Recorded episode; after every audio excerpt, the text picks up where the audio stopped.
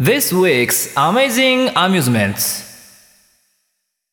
ブックオフに行った時の話をしたいんですよ。僕、ブックオフがすごく好きで、まあね、作家さんとかには悪いんですけれども、もう最近はいい大人になったんで、やっぱいい漫画とか、絶対に読みたい本は新刊を買うようになりましたけど、やっぱ昔ね、学生時代はお金がなくて、えー、しょうがないのでブックオフで古本をたくさん買ってました。100円に降りてこなきゃ絶対に買わねえぞみたいなよくわからない謎の根性みたいなので頑張ってた時期もあって、まあ今となっては古い古い本はね、ブックオフでないと買えないし、で逆にネットだとプレミアムがついちゃってて、ブッックオフってね、時々頭悪いんですよ。あのね、この本って普通に買ったら1枚いくらするけどいいの？いいの？って言って、DVD とかもこんな値段で売っていいの？って言って、宇宙戦士バルデュスの DVD ボックスを僕は2000円で買ったんですけど、普通にネットで買ったら1万とか2万ぐらい平気でします。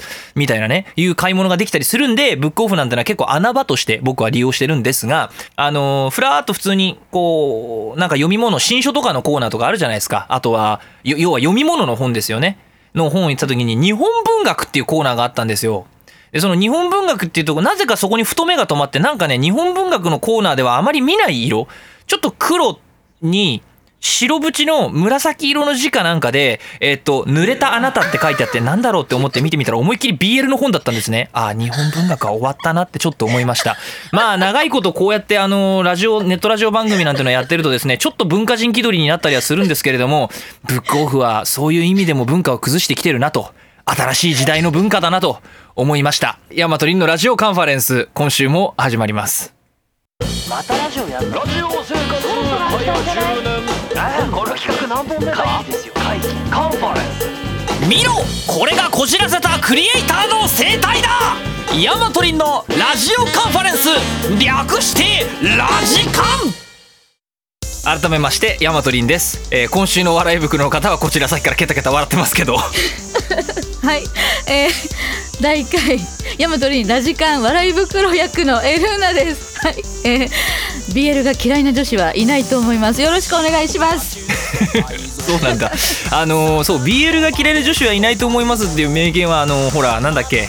ホモがホモが嫌いな女の子なんていませんって言った大野さんっていうキャラクターがねあの、原始圏っていう漫画にいましたけどあの原始圏っていう漫画を読んでるとね僕なんかオタク心くすぐられるんですよ。そう前にネット配信ねそれこそリスポンでライブをしてる時に中二病感って変わったよねっていう話をしてていかなる中二病感かって話で、えーと、僕みたいな昭和生まれ、まあ、昭和生まれでも事実上の平成育ち平成初期育ちの人間の持ってる中二病感や、えー、昭和育ちの人間の中二病感そもそも昭和育ちには中二病って言葉があんまり当てはまらないんですけどで各年代ごとにやっぱり違うなっていうイメージが僕の中ではあって僕の世代の中二病と0年代あたりに思春期を迎えちゃってた悲しい世代は悲しいってあえて言うけど悲しい世代はあのー、どう悲しいかっていうとメガドライブ知らないでしょ？PC エンジン知らないでしょ、えー、セガマーク3とか知らないでしょ？あとはドリームキャだってさこの間ね子供あの子供の話す気だったんですけど渦巻きのシャツを着てて「あドリームキャスト?」って俺聞いたら「何それ?」って言われたんだよでも同じ世代の人たちに「これドリームキャストだよね」って言ったら俺と同じ世代は絶対「ドリームキャストピュー」を連想するって言ったんだけど他のやつが「蚊取り線香じゃねえの?」って言ってるもうその「蚊取り線香じゃねえの?」って言った25歳俺はぶん殴りたくなったんだけどお前お前世界で初めてインターネット対戦をしようと考えてそれを今週末として出した偉大なね実績をお前なんだバーニングレンジャーが大好きねそんなそれを知らないまあから悲しい20代って言っときますけれどもその20代っていうのはあのねセガサターンって電池切れるとデータの保存ができなくなるって知ってたみたいな話とかメモリーカードがあのファミコンのカセットみたいになっててソフトディスクだよみたいなのとか知ってるみたいなのとかあの頃の機体って特にセガはやってたんですけどあのねグレード合体するんですよ。ファミコンもそうでしたけどファミコンもディスクシステムってあったじゃん。あれね合体するんだよ。あの行くぞファミコン。おおディスクシステムって言ってバーって空飛んでってガチャンガチャンガチャングレートファミコンチュドーンみたいな感じでグレート合体するただ乗るだけなんですけどね。そのね乗るだけ感もまさにグレート合体で言ってみれば絶対無敵雷神王が爆竜王と合体してねあのゴッドライジン王になるなんてあれ雷神王の足のパーツ下に履いてるだけだからね。頭かぶって腕なんかくっつけてるだけだからね。ファイヤー J デッカーとかもそうだよ。分解したデュークファイヤー体に着ただけだからね。それで出力が5倍ぐらいになるんだよ。いやディスクファミコンもねね8ビットとか言ってた時代のものがもう5倍になってしまったら8540ビットみたいなことになっちゃってみたいなそういうわけのわからない合体を演じてた機体がいっぱい出てたんですよ。今はそれに比べてどうですか？だってさプレステ4を買った時にさプレステ3が動かないっていう事実を知った時にソニーって思ったんだよ俺は。ソニーって。買えと。もう一回アーカイブで買えとみたいな。で俺がやりたいゲームに限ってアーカイブないしみたいな。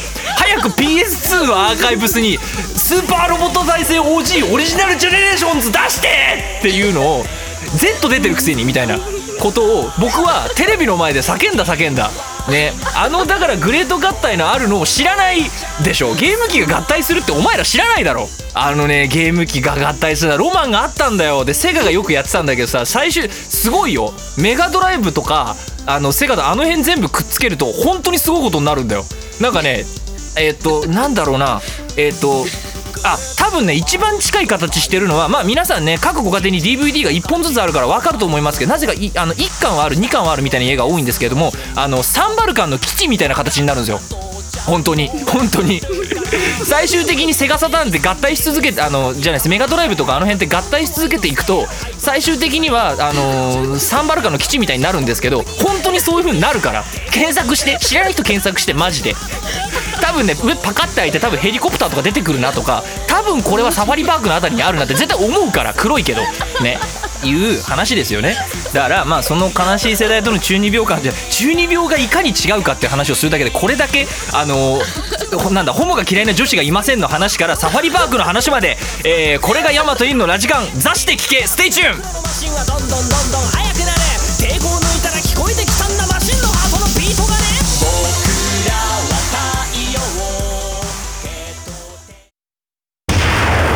ちは折れない。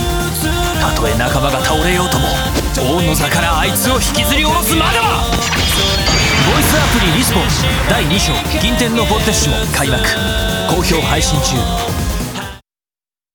これが超リアルに進化した J のマシーンだ。メカが見える動く未来の走りを感じさせるハイメカニズムを精密に再現。リアルミニ四駆第2弾プロトセイバーエボリューション。ラジカンテーマトーク改めましてヤマトリンですえーとですね、まあ、今回のテーマ、まあ、ゲームの話をしようっていうことで、まあ、あの、いろいろ考えてたんですけれども、皆さんゲームって、まあ、ゲームって知ってる？知ってる？すごいんだよ。あのね、テレビにこう3色のケーブルつなぐじゃん。ね。で、AC、大きい AC アダプターってあれね、あれ火事になるから気をつけてね。あれ電源にガチってつなぐでしょで、コントローラーって紐がピューって出てるから。あのコントロール先にね、ボタンがいくつかついてるあれパチパチって押すとね、目の前のね、先生がぴょこんぴょこんってジャンプするから。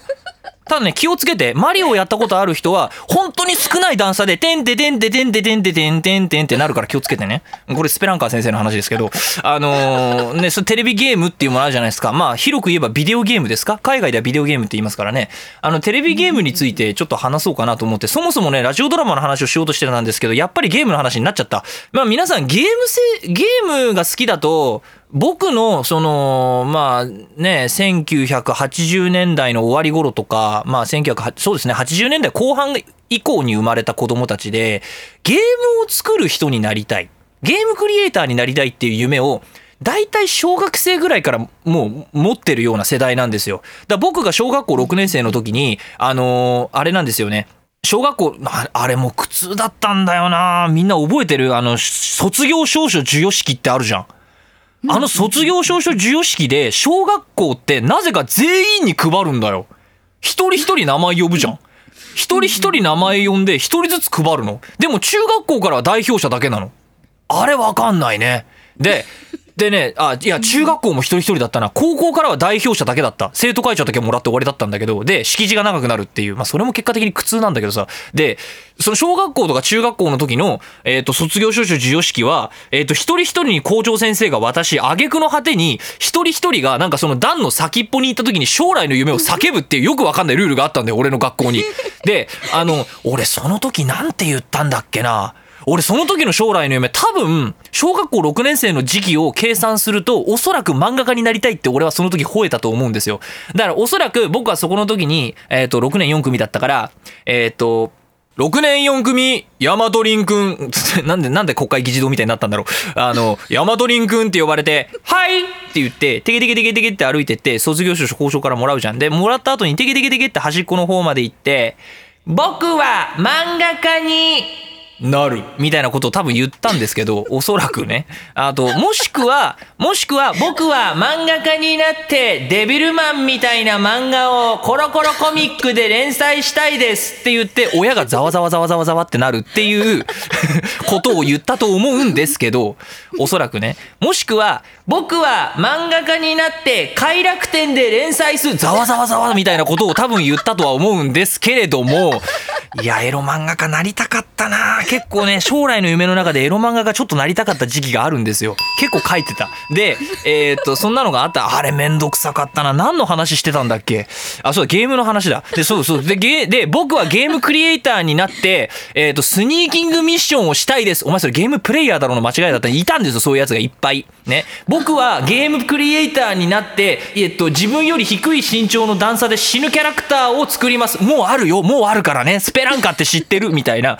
あと、あのの頃だと、えっと、もう、RPG スクールってのがあったのね。で、RPG スクールもゲームボーイ版とかもあったから、俺ら作ってたんだよ。で、大体その頃の RPG スクールで小学生が最初にやるのは、ゲームが始まったら即終わるっていうゲームなんだけど、ゲーム始まるじゃん。街、えっと、村出るじゃん。旅立ちの村を出て、最初のところに人が立ってて、いきなり、えっと、10ギルです、止まりますかって聞かれて、えっと、はい、家が出るじゃん。当然戦闘を一度もしてない状態で、そもそもバトルフィールドを経過してないから、ライフマックスなんですよ。家にするじゃん。じゃあ死になって言ってゲームオーバーになるっていうゲームを最初に大体作るんだけど、大体そういうゲームから始まるんだけどね。で、そのゲームを作りたいっていう奴らが多かったと。だから俺の時代、俺も理系の大学出てるから、やっぱゲームクリエイターやりたい、ゲーム作りたいってやるわけですわ。で、大学の中でじゃゲーム作ろうっていざやってみた人ってどれくらいいるって話なんですよ。で、実際にゲーム作ってみと。で、今この、あの、番組を聞いてる人の中の多分ね、5%から10%ぐらいゲーム作ってみたいと思ったし、実際にゲーム作っちゃったやついると思うんだよね。で、僕が最初に作ったゲームってのは脱衣ブロック崩しなんですけど、もう、もう当たり前じゃないですか。そんなの作りますよ。小学校の5年生ぐらいの時に最初に作ったゲームはパソコンで脱衣ブロック崩しだから。ね、あの、立ち絵描いて、脱いだ状態の絵から描いて、えっ、と、なんだ、下着描いて、の、えっ、と、差分描いて、パイロットスーツの差分描いてっていうのやったんですけど、これね、これ結構イカれたゲーム僕作ったんですよ。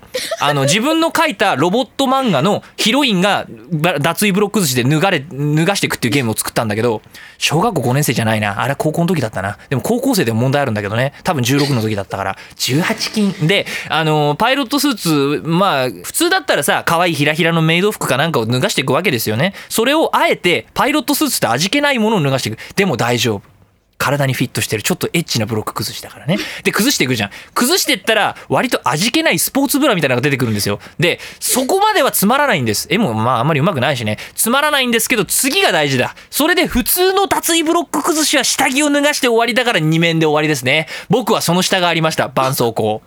で、その絆創膏ブロック崩しが、これがまた結構当たり判定が厳しくて、当たり判定を変えられるフリーソフトがあったんですよ。だから当たり判定をシビアにできるんですけど、当たり判定で本当にガチで当たらないとダメっていう状態にしといたの。またね、俺ね、体の大きい女の人好きなの。で、体の大きい女の人に対してめちゃめちゃちっちゃい絆創膏を書いちゃったのね。だからほとんど点みたいなやつに、そのブロックのボールで、ボールもちっちゃいんだよ。このブロックにボールが当たらないと、絆創膏が落ちないっていうのを作って、ねえ、これいつまで経ったらさいつになったらさクリアできんの？って言われてどこにあるか絆創絆創膏って言うけど肌色じゃ分かんねえしみたいなこと友達に言われていやいや頑張れば脱がせるからって言って。でいや脱がしたらいいことあるよって。うん分かった分かったって脱がすじゃん。で頑張るじゃん1時間ぐらい。でほんでもうその1時間ひたすらブロックが減ってるかも分かんねえね。ピコン。ピコン。ピコーン。てんてれん。てれれれん。てん。てててててん。てれん。てん。てれれれん。てててんてんてれれれピッポピッポピッこれアルカノイドでその頑張ってやるやって落とした結果まあそそのいいいいのって言って全裸そのままみたいなお前せめてここまでやらせたらイベントのさ差分ぐらい用意しようみたいなもうそそのねその絆創膏を脱がす下りの段階で1時間は経ってるから少なくともあのなんだえー下着を脱がした段階で、あのー自分の息子が、でででーん、でんでんでんでんってなってたやつは、てんてでんてでんてでんてでんてんてんってなってるわけですよ。もうそれの利用価値たるやっていう。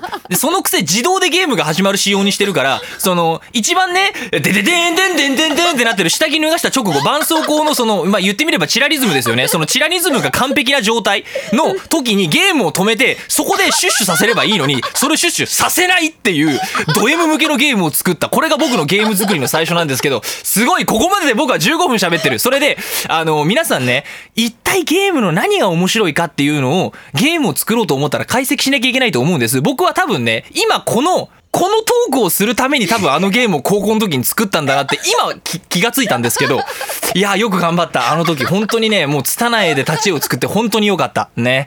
ここまでで多分ね、頭10分でここまで来る予定だったのに15分経ってるわ。えーっとね、いろんなゲームのコンテンツを解析しようと思うの話をしようとしてたんですよ。例えば、あの、ロックマン。ロックマンってあるじゃない。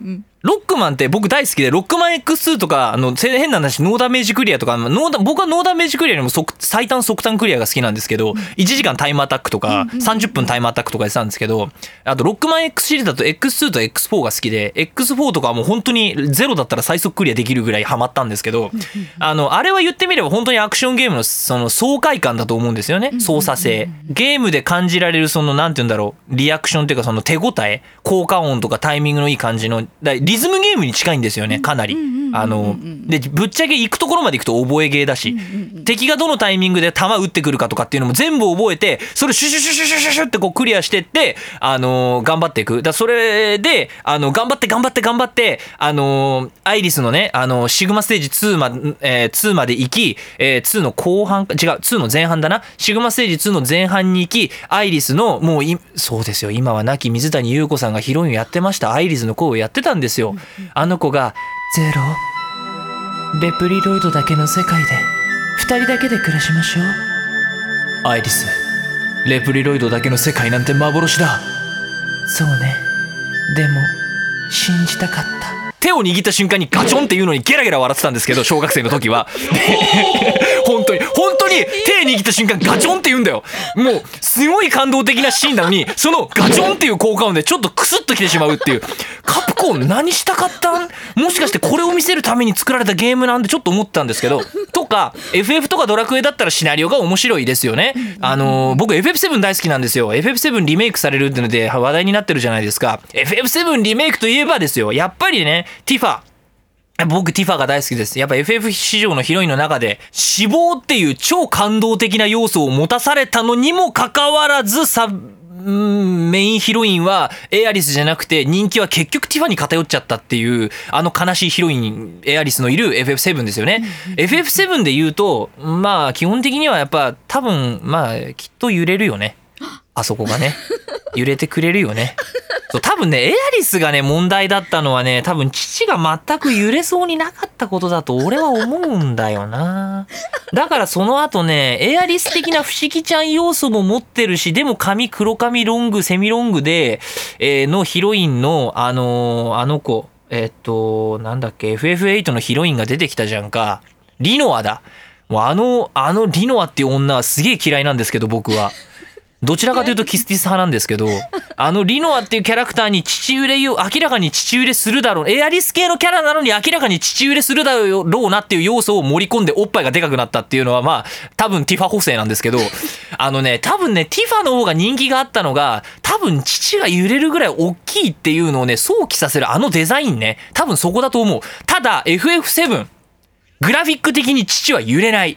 でもね、多分ね、俺、男たちの目には映ってた、ショーダラッシュっていう、あのー リミットブレイク技があるんですよ。またの名をブチ切れ時っていう攻略本に書かれてたワードがあるんですけど、あのブチ切れ時で、ヒューンってやった時に、多分あの、ドブドブドブーンのところでおっぱいがブルンブルンブルンって揺れてたのは絶対俺らの目に、脳内には映ってたんですけれども、あのね、それを楽しむための FF7 とか、いや違うわ。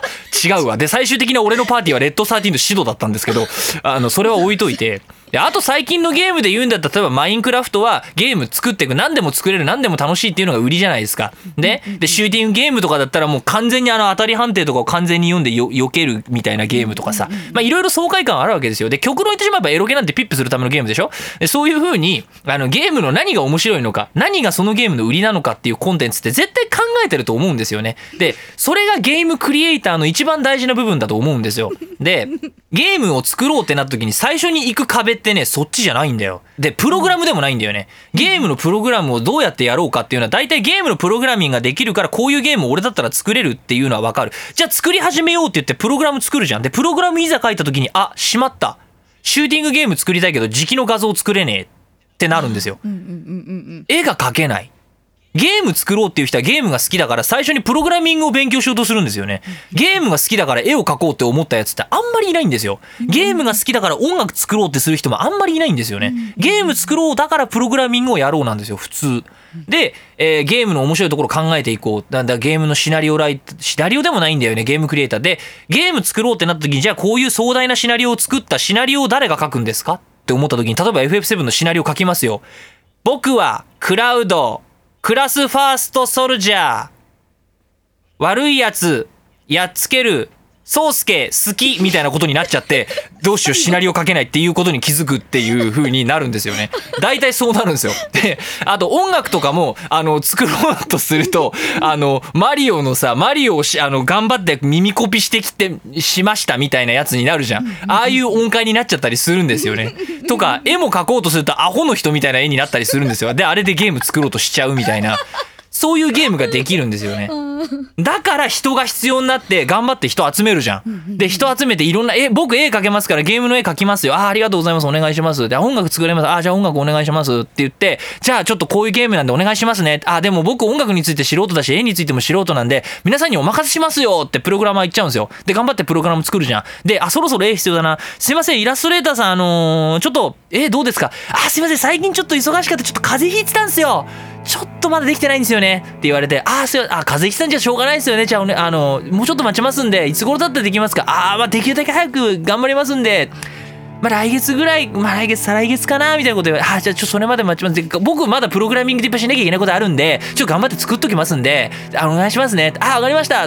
もう頑張っていいの作りましょうね。じゃあ、じゃあ失礼しますってスカイプでプチって切るじゃないですか。で、その後、あー、そう、音楽の方も大丈夫かなっつって音楽の方行くじゃん。で、あの言うと、あ今日はまあ返事ないかな。明日あたりには返事くれる。忙しい人だもんなと思って明日あたりの返事待つんですよ。で明日まあまあ今日でもないかな。で1週間ぐらい待つんですよ。で1週間ぐらい待って「すいません連絡してた件なんですけど」って言って既読がつかないんだよね。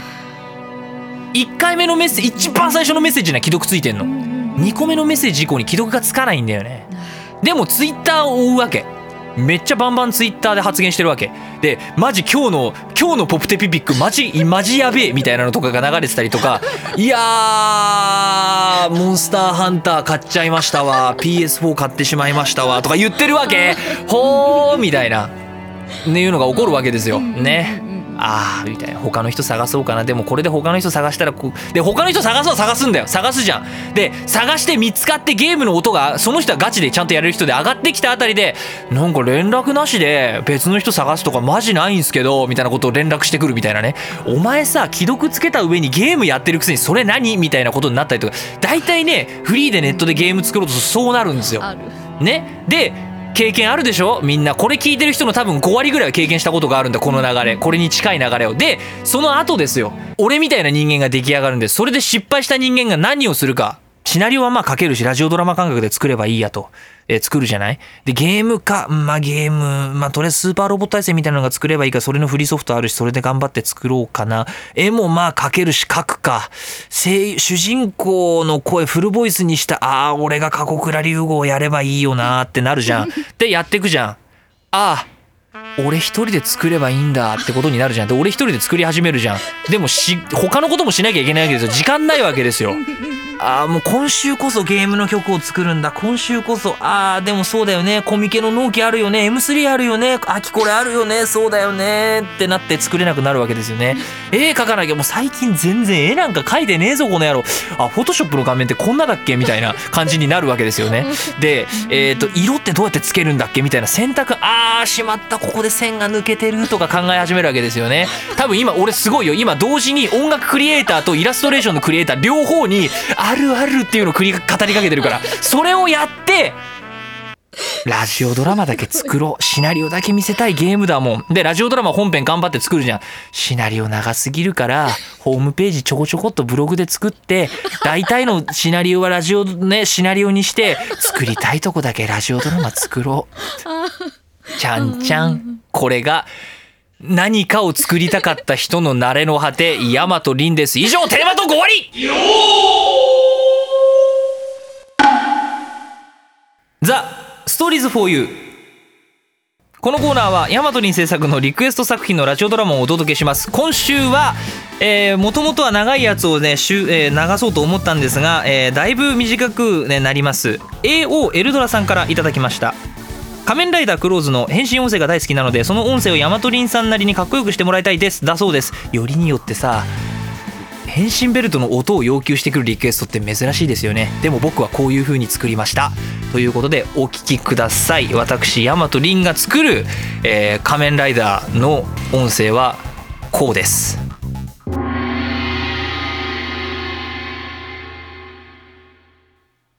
依頼は受領しました。依頼料の振込方法は後ほどこちらから指示します。ええ確かに。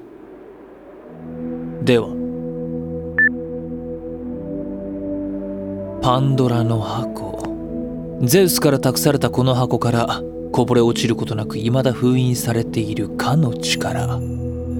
希望か絶望か。過去か未来か。この依頼は受けて正解でしたね。ドライバーの力を試すことができる。レジデューボトル。かき集めた残留物を濃縮したボトルがゆえに何の力が出るかは運任せ。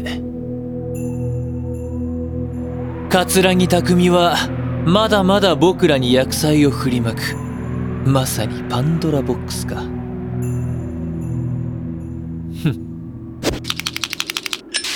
Wake up! ザメドラゴンほう。ドラゴンの成分というわけですか。ならビルドではなく。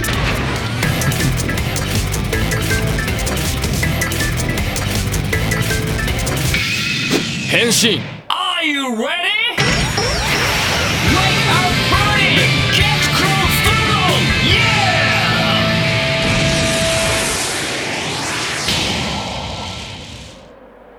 私には東とも北とも西とも関係ない仕事をするだけです。くっつけたり剥がしたり叩いたり放り投げたり僕は何でも興味津々。好奇心が芽生えたお子様のやりたいことをぎっしり詰め込んだチーク玩具ができました熱湯消毒もできるので衛生面もバッチリ。お風呂でだって遊べます。やりたいこといっぱいしていいよ。チーク玩具好きにして。やからダミーいつでもどこでもリアルな体験。あのバーチャロボシリーズに待望の新作。なんと今回は GPS 機能を搭載。君の行く先々で新しい展開が待ってるぞ。リアル体感ゲーム。バーチャロボグレート土木建築。スーパー測量士も面白いぞ。やからダミー喋る喋る。ねえ。こんなにねゲームについて俺が喋れるとは思わなかったよね。関係ないことしか喋ってないんですけどね大体でででんでんで多分俺頭の中で今日頭に思い浮かべるワードって多分絆創膏っていうワードを久々に連呼したなだもんね。えー、今週のお知らせ、えーまずはゲストのエルーナさんからどうぞ。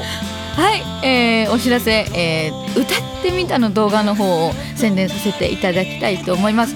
えっと、3人で歌ってるものなんですけれどもあのちょっと時期的には早いんですが「4月は君の嘘っていうアニメのオープニングでした「えー光るなら」っていうのを歌わせていただきましたよかったら聴いてくださいありがとうございます。まあ3人で歌ったといえばやっぱりまあ流龍馬と陣隼人と、えー、車弁慶とかのねゲッターロボ G みたいな感じの歌になっていることでしょう。えー、ぜひ聴いてあげてください。えー、大和凛からアイドルマスターシンデレラガールズの同人イラストのお仕事をいたしました、えー3月11日シンデレラステージ6ステップイベント会場神戸国際展示場サークル可逆圧縮アーカイブ配置区67のえーところ出てます。コロコロとボンボンのパロディ合同誌の表紙を担当いたしました。ぜひイベントで、えー手に取ってみてください。ちなみに会場にごめんなさい。私いませんが。えーとでもねあの僕のやつがポンって置かれてるんで、えー僕もね完成楽しみにしてます。よろしくお願いします。さて、えー次回の番組トークテーマはあなたの少年誌ナンバーワン。これについて語っていきたいと思います。ヤマトリンのツイッターへの DM 番組へのコメントにて皆さんのお便りお待ちしております。ヤマトリンのラジカン第1回終了。またね。バイバイ。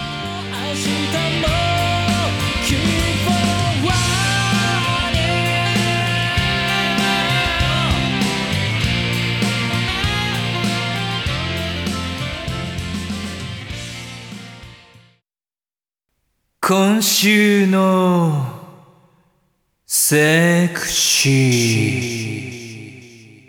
ー。こんばんは。リン姉さんよ。ははじめまして。今週おすすめのセクシーの発表です。はい。パンパンミュージック。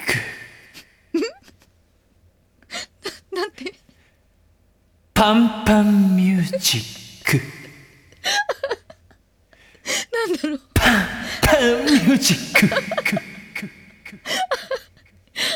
い言い方にすごく頼ってる感じがそういうゲームがありますまた来週あまた来週あ言って言っちゃった